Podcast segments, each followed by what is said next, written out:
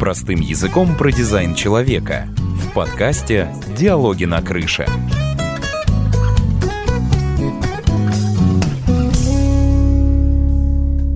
Привет, друзья, и мы вновь на нашей крыше ведем диалоги с жизнью через призму дизайна человека. Я Елена Киреева, голос и душа этого подкаста, подкаста «Диалоги на крыше». Тема сегодняшнего выпуска – эмоциональные дети. И я, как обычно, отвечаю на вопросы слушателей. Сегодня моя любимая тема – как жить с эмоциональным ребенком неэмоциональной маме. Как научить эмоционального ребенка пережидать волну? И что такое эмоциональная волна через призму дизайна человека? И вообще, что с этими детьми не так? Я приглашаю вас немножечко нырнуть на глубину эмоций, чувственного мира, поисследовать эту разность. Напомню еще раз, для тех, кто слушает нас впервые, на этой крыше мы рассматриваем привычные вещи через призму дизайна человека – вы можете столкнуться с какой-то неизвестной, непонятной терминологией, но если вы почувствуете, что нам по пути, что вам сюда надо, подписывайтесь на телеграм-канал, все ссылочки будут в описании.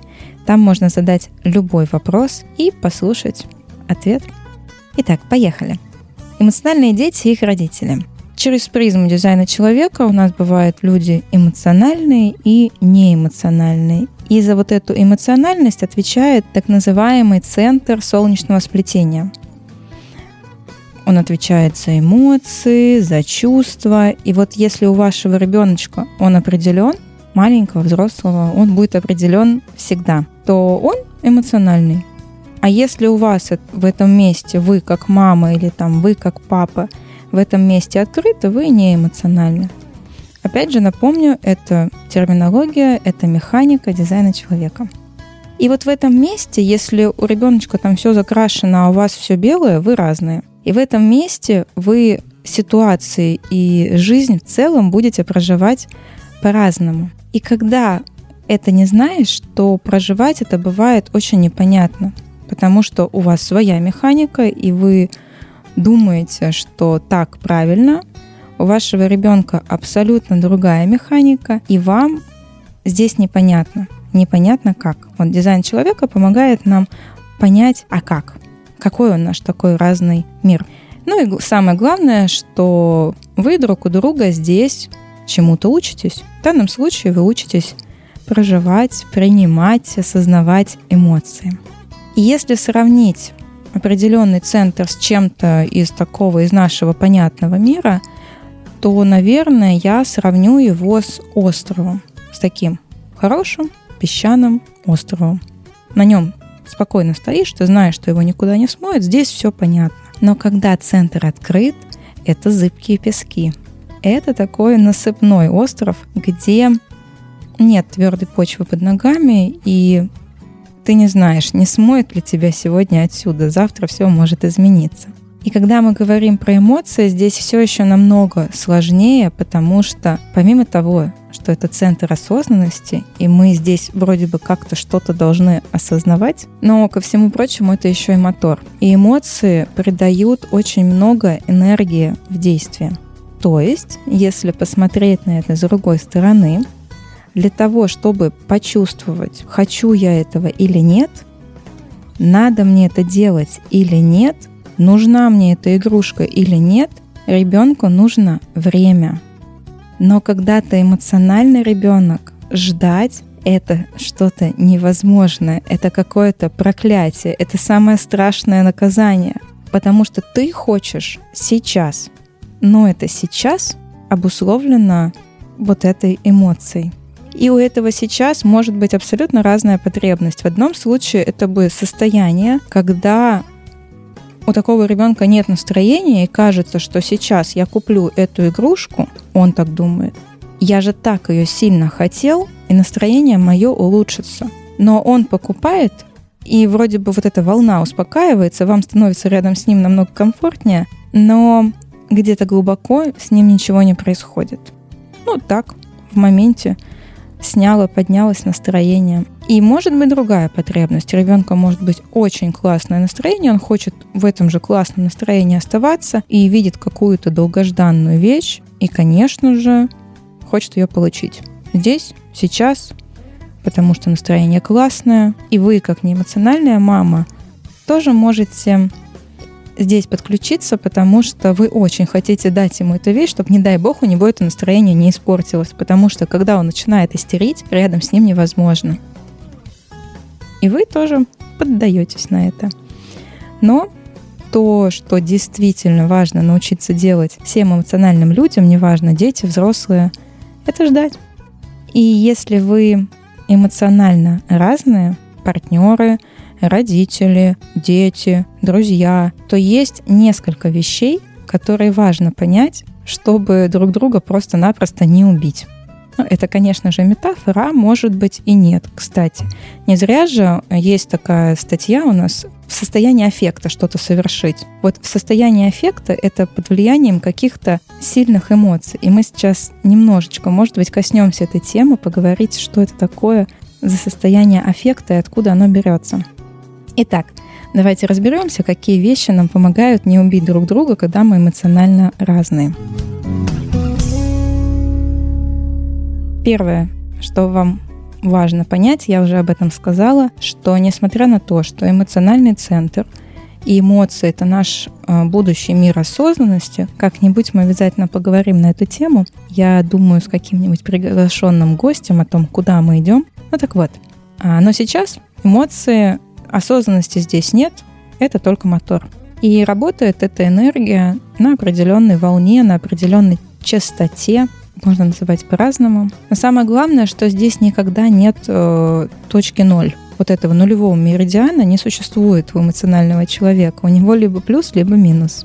Или это еще называют такой фильтр, через который он смотрит на этот мир. И вот этот фильтр, он а, либо очень розовый, яркий, классный, там единороги бегают, прыгают пони, либо очень черный, либо серенький. Вот серенький это уже лучше. И, конечно, у таких людей наблюдается цикличность настроений. Через какое-то время, когда ты с этим поживешь, ты начинаешь замечать, что действительно мое настроение меняется.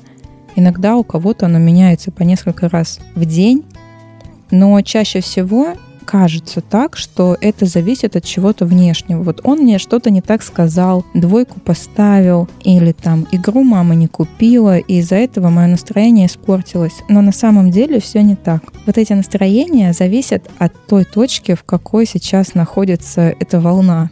И это то, что очень сложно понять неэмоциональному человеку, потому что обычно неэмоциональный родитель думает, да я вообще не понимаю, откуда это все берется. У тебя пять минут все было нормально, что случилось? А у него просто вот эта цикличность изменилась, э, волна упала и настроение испортилось. И внешний мир здесь воспринимается через этот фильтр, через настроение, в котором находится вот этот ребенок или этот взрослый или ваш партнер. И я вам хочу привести пример, чтобы было понятно, как это работает на примере фильма «Мастер и Маргарита». Недавно я его посмотрела. Я хочу рассказать, как меняется восприятие эмоционального человека. Я человек эмоциональный, и буквально на фильме я это пронаблюдала. Это мой любимый роман, я читала его иное количество раз, очень много раз, и каждый раз читала через призму какого-то нового опыта. Если в школе это был для меня такой роман, подернутый мистикой, потом все становилось глубже, глубже, глубже. И вот сколько раз я его не читала, одно не менялось. То есть появлялась другая глубина, другой взгляд, другой опыт. Некоторые места цепляли меня сильнее, чем в предыдущий раз. Появлялось новое восприятие. Одно только не менялось у меня никогда. Чем больше я его читала, тем больше я проникалась к смыслам этой книги. У меня появлялось такое чувство, очень глубокое, которое я называю любовью. Я говорю, я очень люблю этот роман. И, как говорил Воланд, факт самая упрямая в мире вещь, я считаю, что роман гениален, с какой стороны не смотри. И если посмотреть на чтение как эмоциональный человек за время, пока я читаю, волна у меня меняется несколько раз. И состояние меняется. Я воспринимаю как бы картину целиком. И когда сняли фильм, конечно же, я просто должна была туда пойти, чтобы посмотреть. Но здесь время пребывания за экраном, оно более короткое, более быстрое. И здесь уже я буду обусловлена тем настроением, в котором я нахожусь сейчас. Потому что у меня за два с половиной часа или за три часа, сколько идет этот фильм, настроение не сменится, механика не изменится. И чисто теоретически мне надо посмотреть три раза, чтобы понять вообще, как мне этот фильм. Но после первого раза я была уверена, что вау, круто, все, мой любимый фильм. И вот я пошла на него второй раз. И здесь у меня уже действительно была другая точка волны. Я себя немножечко уже так понимаю, чекаю, где я нахожусь, примерно, не всегда. Но тут я понимала, что я не совсем в настроении. И вы знаете, я смотрела на это совсем иначе. И уже актеры не так играли, и уже сцены были какие-то ну, так себе, и вот здесь мне уже не понравилось. Я вышла, мы пошли уже вдвоем, и я так смотрю на своего мужчину и спрашиваю, тебе вообще как? Он говорит, да, классно, вообще глубокий фильм. Я думаю, иду и думаю, а мне так себе. И уже на утро я просыпаюсь и понимаю, что это второй раз. Для полной картины мне нужно сходить или увидеть этот фильм третий раз. Поэтому после третьего раза я смогу сделать выводы. Если у вас эмоциональный ребенок, давайте подведем итог вот этому, научить его проживать волну, проживать какую-то полную картину и осознавать любовь или не любовь к чему-то, желание или нежелание к чему-то, нужно встретиться с вещью три раза минимум. И мне почему-то буквально, когда я готовилась к выпуску, пришла мысль, что с эмоциональными детьми на самом деле очень классно читать книги. Это учит их какой-то другой восприимчивости. Во всяком случае, я так чувствую. Я не знаю, так это или нет, но я понимаю, что мне важно это для переваривания. Я от книг или от долгих фильмов получаю абсолютно другую, другой уровень чувствования. Это так, подведем итог первой части, что для того, чтобы понять хочу, не хочу, такому ребенку нужно и важно с чем-то встретиться три раза. Поехали дальше.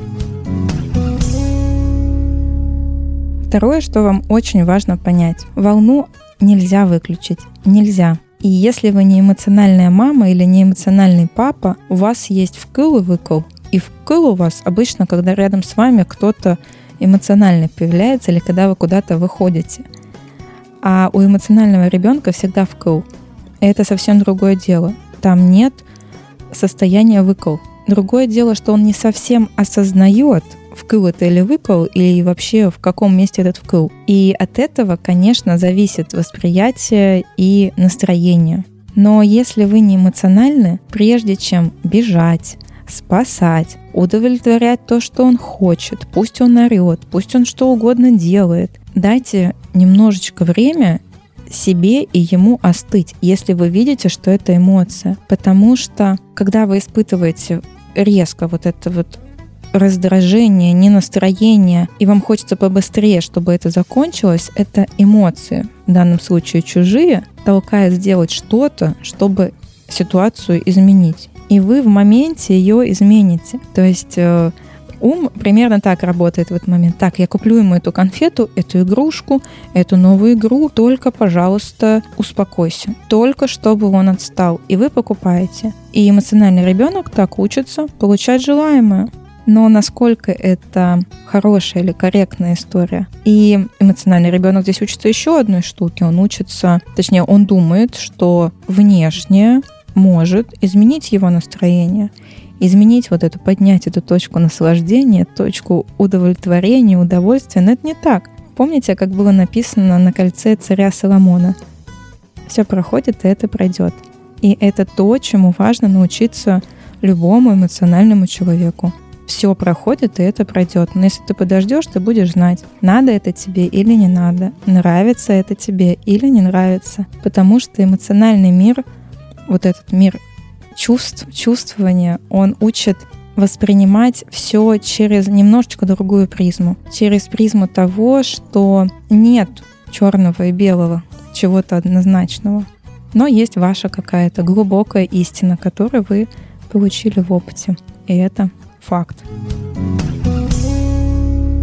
Третье, что важно знать про вашу разность, то, что открытый центр, если вы не эмоциональный человек, центр у вас открыт, вы отражаете и усиливаете. И первое, чему вам стоит научиться, не усиливать. Если вы чувствуете не настроение, вы можете орать сильнее, чем этот ребенок. Не усиливайте, потому что за трезвость в данном случае отвечаете вы. И тут, конечно же, неэмоциональная мама может сказать, в смысле не усиливать? Это как вообще ты себе представляешь? Меня просто разрывает на клочки в эти моменты. И я вас отлично понимаю. Но за трезвость отвечаете вы. Поэтому, когда хочется орать, убивать, убежать подальше, сделать все, что угодно, только бы не испытывать на себе вот это эмоциональное давление, а это давление, можно набрать дистанцию, можно спросить себя, что я чувствую, к себе вообще обратиться, взять паузу, сказать, если ребенок постарше, сказать, подожди минуточку, мне надо переварить, мне надо подумать. Давай подождем. Я сейчас не могу с тобой разговаривать. Мне некомфортно. Вы свой ключик подберете. Тут все зависит от возраста, сколько ему лет. Но так вы учите ребенка не давить на вас, и ждать, давать время. И вы не закрепляете вот этот паттерн поведения, если я буду громко орать, мне что-то дадут. И помните, что самое главное, у вас есть своя стратегия авторитета, и вот это вот, а, она ваша, это то, чему вы можете доверять. И если ваш авторитет говорит, нет, я не хочу сейчас так делать, значит нет. А его эмоции — это его эмоции. Но, конечно же, в зависимости от возраста будет меняться и форма взаимодействия. Когда ребенок уже постарше, здесь, конечно, можно по-разному поддерживать. Можно по-разному задавать вопросы, когда он маленький. Можно по-разному проговаривать, когда совсем маленький. Я чувствую, что ты расстроен, тебе грустно. Обнять его. Я тебя люблю в любом настроении. Если ребенок отталкивает, тоже можно задать. Ты хочешь побыть один? Потому что моя мама, у меня как раз не эмоциональная мама. И она говорит, что я в детстве просто не подпускала к себе, когда я была не в настроении. Я и сейчас не подпускаю только спустя какое-то время я поняла, что в такие моменты на самом деле я хочу, чтобы меня обняли, погладили, потому что я даже сама себя могу гладить в такой момент. Поэтому наблюдайте, подбирайте ваши ключи. Не всегда здесь хочется, чтобы с тобой кто-то был, когда ты не в настроении. Но самое главное, не отражайте и не усиливайте. Хотя я хочу привести пример. У меня есть знакомые, где эмоциональный ребенок и не эмоциональная мама. И я однажды случайно стала свидетелем определенной ситуации, где мама отразила ребенку очень ярко состояние, но очень с уважением и оставила в покое. Набрала дистанцию. Через какое-то время ребенок, а это подросток, сам пришел и пошел на контакт. Здесь важно сохранить себя и сохранить любовь. И иногда, когда это уже подросток, конечно, он щупает ваш мир, ого-го как. Я такие истерики закатывала, чтобы получить желаемое. И чаще всего получала. Поэтому не ведитесь. Но как не вестись и что это такое, мы поговорим в следующей главе.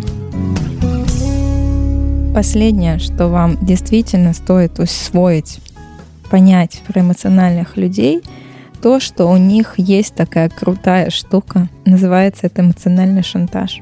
Они очень хорошо умеют шантажировать своими эмоциями. Когда вы не эмоциональны, вы чувствуете все это расстройство, всю эту боль, всю эту грусть, все это ненастроение, готовы пойти на все, что угодно, только бы вашему ребенку было хорошо. И так как вы очень любящая мама, вы чувствуете это очень рано и с очень раннего возраста научаете его одному очень понятному паттерну. Чем громче ору, тем быстрее получу желаемое. И когда он подрастает, эмоциональный шантаж усиливается. Когда что-то надо получить, я начинаю раскачивать. И раскачиваю до той степени, пока это давление уже не всхлопнется, пока уже все, ладно, на, возьми. Особенно, когда ребенок знает, что вы можете ему это дать, то, что он хочет. Поэтому, если вы поддаетесь на этот шантаж, я еще раз повторю, вы готовы сделать все, только не истери. Будьте готовы к тому, что с возрастом это все будет усиливаться. И с каждым разом это будет усиливаться настолько, чтобы получить то, что хочешь, или уйти от наказания, или привлечь внимание. У эмоционалов разные потребности могут закрываться при помощи эмоционального шантажа, смотря чего он хочет. Но движет им желание изменить точку волны, желание что-то получить. Это желание дает энергию что-то сделать, а проще всего надавить на маму с папой, потому что это всегда работает. Но в будущем таким предметом эмоционального шантажа становится партнер или там коллеги по работе. А если вы не ведетесь, ну тогда и ладно. В общем, во взрослом возрасте это действительно может стать проблемой, потому что мамы с папой больше нет, а люди со стороны не всегда готовы идти у тебя на поводу, как бы ты их не шантажировал, эмоционально или не эмоционально. И мы во взрослом возрасте это уже хорошо понимаем и хорошо знаем. Поэтому не ведитесь на эмоциональный шантаж, старайтесь воспользоваться дистанцией, хотя бы дистанцией. Ну, если уже в истерике так что-то хочется получить, вот это точно не надо давать. Когда ты успокоишься, мы поговорим. Я думаю, это самая правильная фраза для неэмоциональной мамы, очень эмоционального ребенка. Это я вам сейчас как эмоциональный ребенок говорю, выращенный и воспитанный неэмоциональной мамой. Давайте подводить итоги, как же жить с эмоциональным ребенком неэмоциональной маме. Первое. Не поддаваться на эмоциональный шантаж и учиться трезвости, своей трезвости. Вы не можете контролировать состояние вашего ребенка. Оно будет меняться, но вы можете отвечать за свое состояние, за свою трезвость. Вы способны быть в ответе за свои действия, что вы делаете под таким давлением. Второе, что очень важно сделать, это научить эмоционального ребенка пережидать волну. Любая покупка, любая желаемая вещь, которая спонтанно возникает, давай подождем до завтра. Будешь сильно хотеть, завтра пойдем купим, сейчас нет. И вот это должно быть такое твердое нет, просто возьмите себе за привычку. Нет, если я знаю, что мой ребенок эмоциональный, сейчас нет. Потому что так вы учите его очень правильным вещам. Что же такое эмоциональная волна через призму дизайна человека? Мы поговорили, эмоциональная волна, эмоциональная волна. Ну что это? Это механика. И механика всегда безличностна. Вот эта эмоция, она чаще всего не имеет никакого отношения к вам, к ситуации. Это просто что-то, что происходит внутри. И когда ты маленький, да и когда взрослый тоже, ты не всегда понимаешь. За этим нужно наблюдать.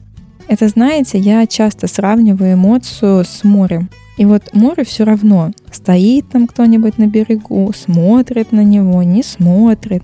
Оно просто волнуется. Или просто в штиле. Но если оно волнуется, а ты там стоишь, не удивляйся, если тебя смоет. Вот с эмоциями нечто подобное может быть. Но если на пути встречается скала, которая обладает своей уверенностью, своей твердостью, скала очень легко встречается с морем, ее так легко не смоешь. Но все же, даже скала, если стоит, там, где бушует стихия, долго не выстоишь. Поэтому будьте бережны к себе, будьте неж... нежными к себе. И если бушует волна, лучше набрать дистанцию. Помните, что у вас есть стратегия авторитет, который знает, когда время уходить, время отдалиться, а когда время побыть рядом, когда время остаться в себе. За вашу безопасность отвечает ваше внутреннее понимание себя. И, конечно, это наш будущий центр осознанности, это центр будущего, он пока еще находится на стадии завершения вот этой мутации. И пока что это мотор. И, конечно, это действие. И как говорит мой учитель, дети и партнеры наши лучшие учителя. И если с мужчиной или с женщиной можно не сойтись характером, развестись, я люблю этот пример, то с ребенком ты не разведешься. Особенно хорошо это мама знает, правда? Ребенок это нечто большее, и это навсегда. Поэтому дети со своим рождением, они приносят в нашу жизнь все невыученные нами уроки. И, наверное, мы все не очень а, хорошие эмоции переживали в школе, раз так болезненно воспринимаем все связанное с уроками. Но будет лучше, если урок, принесенный вам вашим ребенком, а разная эмоциональность это урок, будет вами понят, принят и пройден, потому что невыученный урок будет повторяться. На этом я хочу с вами попрощаться. На сегодня у меня все. Переваривайте новую информацию, задавайте ваши вопросы, подписывайтесь на телеграм-канал, присылайте туда ваши истории, ваши вопросы и поговорим о них в следующих выпусках. Хотите нас поддержать, оставляйте реакции на площадках, на Apple и на Яндекс, рассказывайте друзьям. И до новых встреч на нашей крыше. Услышимся. Пока-пока. Простым языком про дизайн человека в подкасте «Диалоги на крыше».